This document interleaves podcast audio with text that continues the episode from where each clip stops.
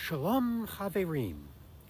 Across various religions, there exist guidelines and rules that encourage people to hold back from indulgences in the physical world and to disengage from worldly pursuits.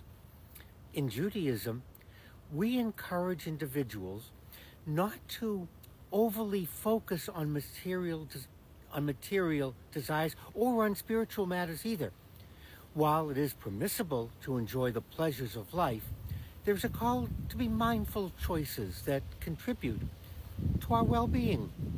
Ah, life, full of vitality, is essential for our connection to the divine.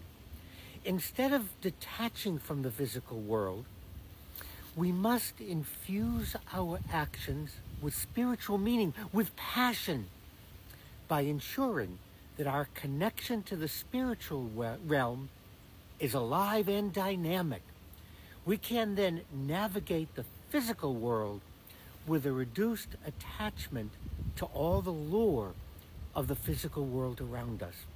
It's a dance between the two realms where a robust spiritual connection keeps us from excessive material pursuits. The intertwining of our spiritual and physical lives is a delicate balance. Rather than outright avoidance of the physical, Judaism emphasizes transforming our actions to be infused with spiritual meaning, radical amazement.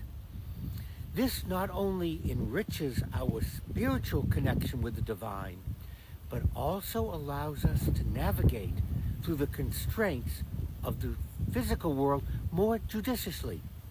So, as we embark on the coming weekend, let us strive to have an alive, a living, a passionate connection with our spirituality as we go about enjoying the physical world and our free time activities.